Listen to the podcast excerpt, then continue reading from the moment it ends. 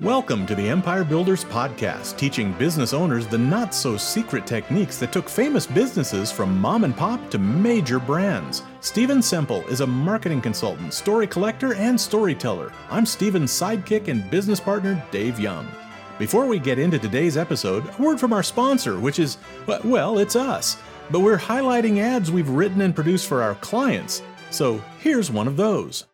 I'm Sebastian Zupanek from Armadura Metal Roof, and there's a little magic in every roof. I was, oh, about eight when I made the sign. My mom probably still has it somewhere, fashioned out of a shoebox lid and a painting stir stick. It was the first thing I ever built all by myself. Showed it to my dad. He smiled, pulled out his old ladder, climbed up, and stuck that sign into the thick snow on top of the roof. There it sat, proudly stating for the whole neighborhood to see reindeer parking only. I thought I was so clever. Christmas morning, the sign had fallen down. Or maybe it got knocked down by something. I'll never know. But just to be safe, we certify every Armadura roof to be impervious to damage from jingle bells, gingerbread crumbs, and hastily parked sleighs. It's in our warranty because every Armadura metal roof is made from steel, hard work, and just a touch of magic. Happy holidays from our family to yours, and to all, a good night.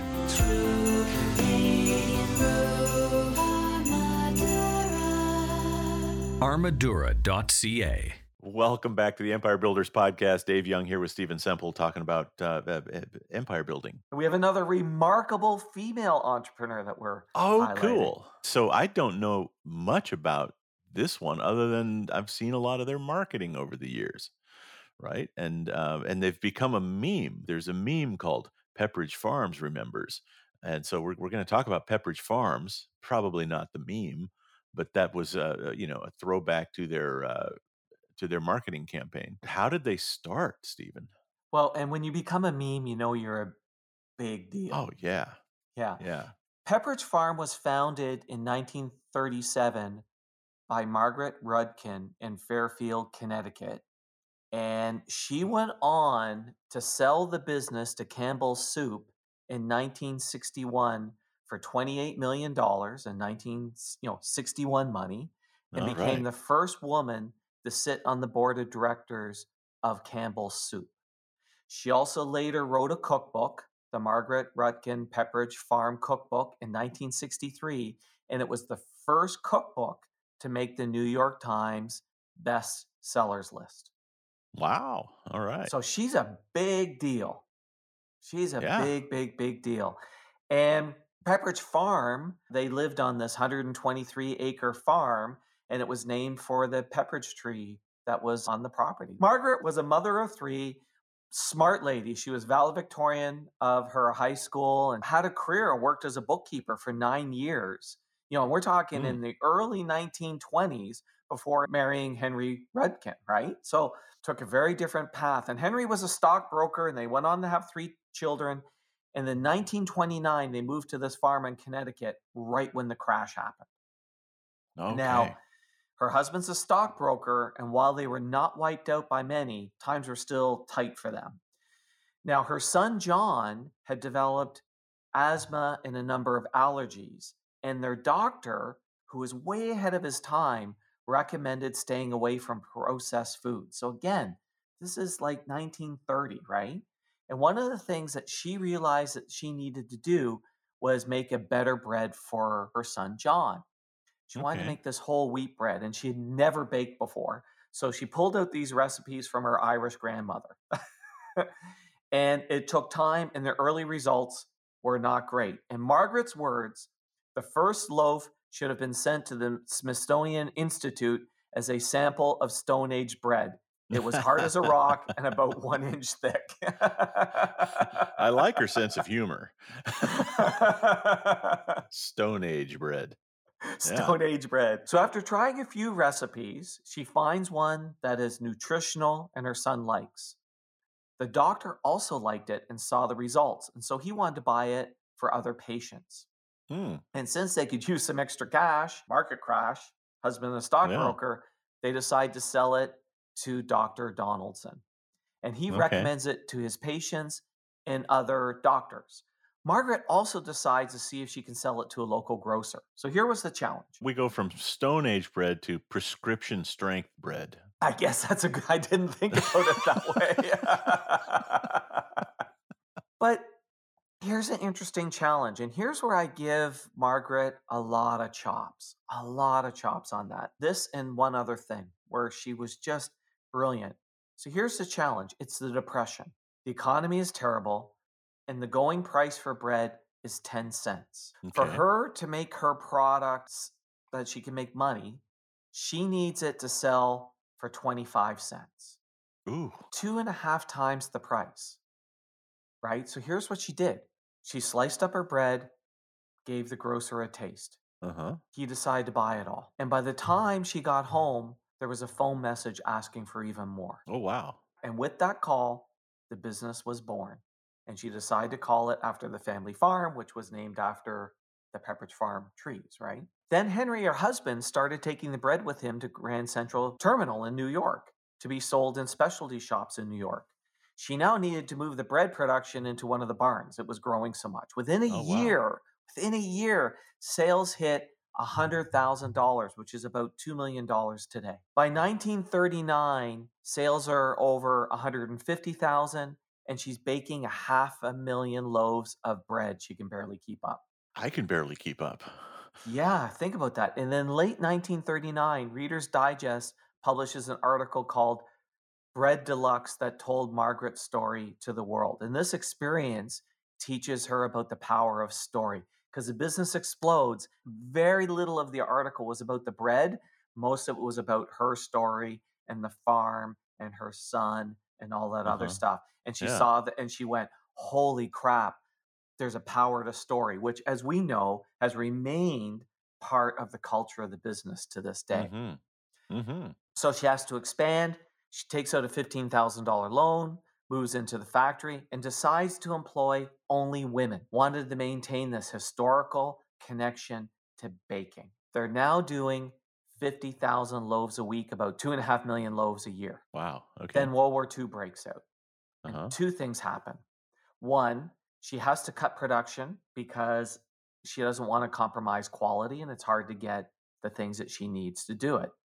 But then Lee Marshall, remember the name Lee Marshall? Wonder Bread. Yeah. So he's recruited by the government to manage food supplies because the supply shortage is creating problems. And so all bread producers have to send him all of their information sales, production, recipes, everything. Now, Margaret, smart businesswoman, really smart businesswoman. She realizes if she sends this information, it's going to give him an unfair advantage. no kidding. So she yeah. immediately changes the size of the loaf to a smaller loaf. And there's no sales history to share now. uh-huh. And if you notice, Pepperidge Farm loaves are smaller, right? Okay. That's the history of the smaller Pepperidge Farm loaf. So she just basically stopped producing anything bigger than that. Yep. She even managed to find a way to keep the recipe secret, which was brilliant. And, you know, as I said, to this day, the loaves are smaller. They've kept that history. Stay tuned. We're going to wrap up this story and tell you how to apply this lesson to your business right after this. Man, I love that. What? Actually, they've all been good. What are you talking about? The ads at the beginning. oh. Yeah, I wish I had ads like that. You can. I can? yeah. Book a starter session with Stephen. Really? Uh huh. That's the first step. To what? Getting great ads. you think I could have ads like that for my business? It's kind of boring. Absolutely. Plumbing isn't sexy, and we've heard great ads for them. You're right. so, gonna do it? Do what? Book a starter session. I guess so. Why not? Good. Can't wait to hear your ad in this podcast. Book your starter session on this podcast's website. Just visit theempirebuilderspodcast.com and click on Get Started. Let's pick up our story where we left off, and trust me, you haven't missed a thing. World War II ends, sales rebound, and they are now making it available in the entire East. She opens up more factories. She can now do 77,000 loaves a week. Mm. But she realizes she needs to do more than bread. And Margaret sees the rise of sweets in the American diet. And while away on vacation in Belgium, she comes across these crafted cookies that are made for Belgian royalty. Oh, okay. She gets a recipe for six cookies, plus hires the baker's engineer and buys a cookie oven. And she releases cookies called Bordeaux and Brussels. All right. She packages them differently, puts them at a premium price, just like the bread's at a premium price. They look and they feel different. And she has this huge success with these cookies. But her last one is the one that I like the most. She Mhm. next turns to the children's market. And here's the interesting thing. You know, Dave, how we often talk about inspiration comes from looking outside your market, looking outside your Mhm. geography. Well, she came across the cookie idea while in Belgium. So she's wanting to create something for the children's market. So she heads back again to Europe. And Okay. while in Europe, she discovers these little crackers, little goldfish made by a baker for his wife on her birthday because his wife is a Pisces. And this is the birth of the goldfish cracker, I love that. right? She looks at that and goes, I'm going to make a little cracker, little goldfish cracker. And as I said, in 1961, Campbell Soup comes along and buys them, and she becomes the first female on the board of Campbell Soup. And today they're doing two billion in sales. This empire that she built of the bread and the cookies and goldfish crackers. Nice. I, uh, I've always liked goldfish crackers, probably because I'm a Pisces. oh, is that, is, that, is that the connection for you? Like, no wonder.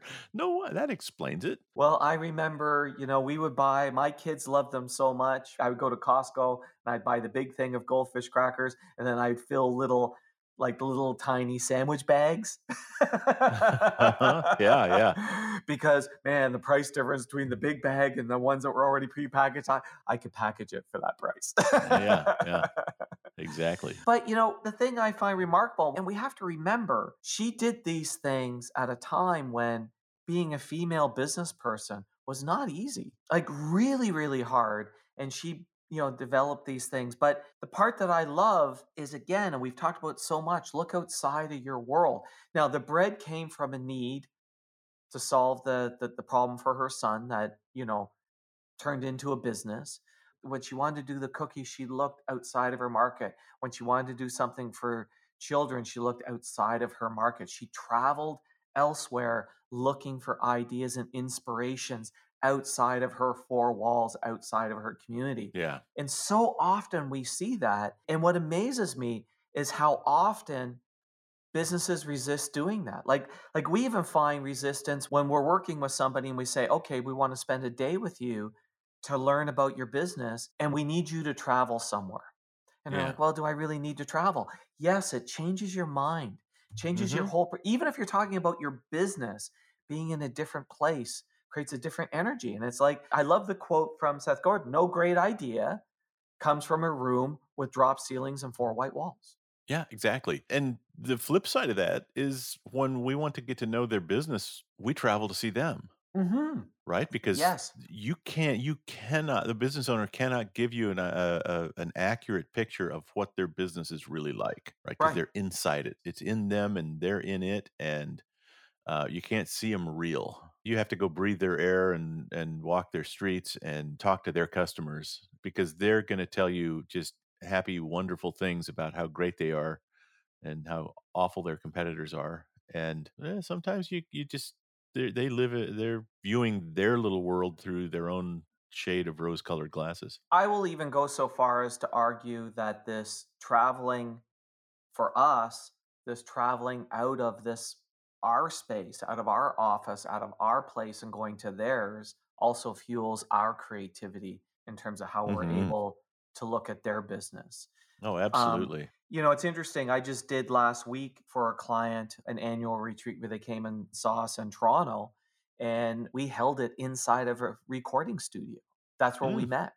And, you know, it's really interesting the different energy it created because you're wandering around looking at these platinum albums on the wall and all of this other stuff. And it's just like, you know, you're in this really cool, creative environment and you're sitting inside of a recording studio talking about talking about the business and there's no question that creates a different type of creative energy so i really admired her i admire her for this conscious thinking of i'm moving into this market i'm going to travel europe and look for inspiration Yeah, love it. It's a it's a good way to get some cross pollination of your ideas. absolutely yeah so you know got to admire her right like i mean the things that she managed to accomplish, like what a force in business and someone to really look up to and sort of go, wow, wow, she did some really cool and creative things. And how many people would have rolled over, especially like think about the time we're in right now where there's economic worries. You're in the depression.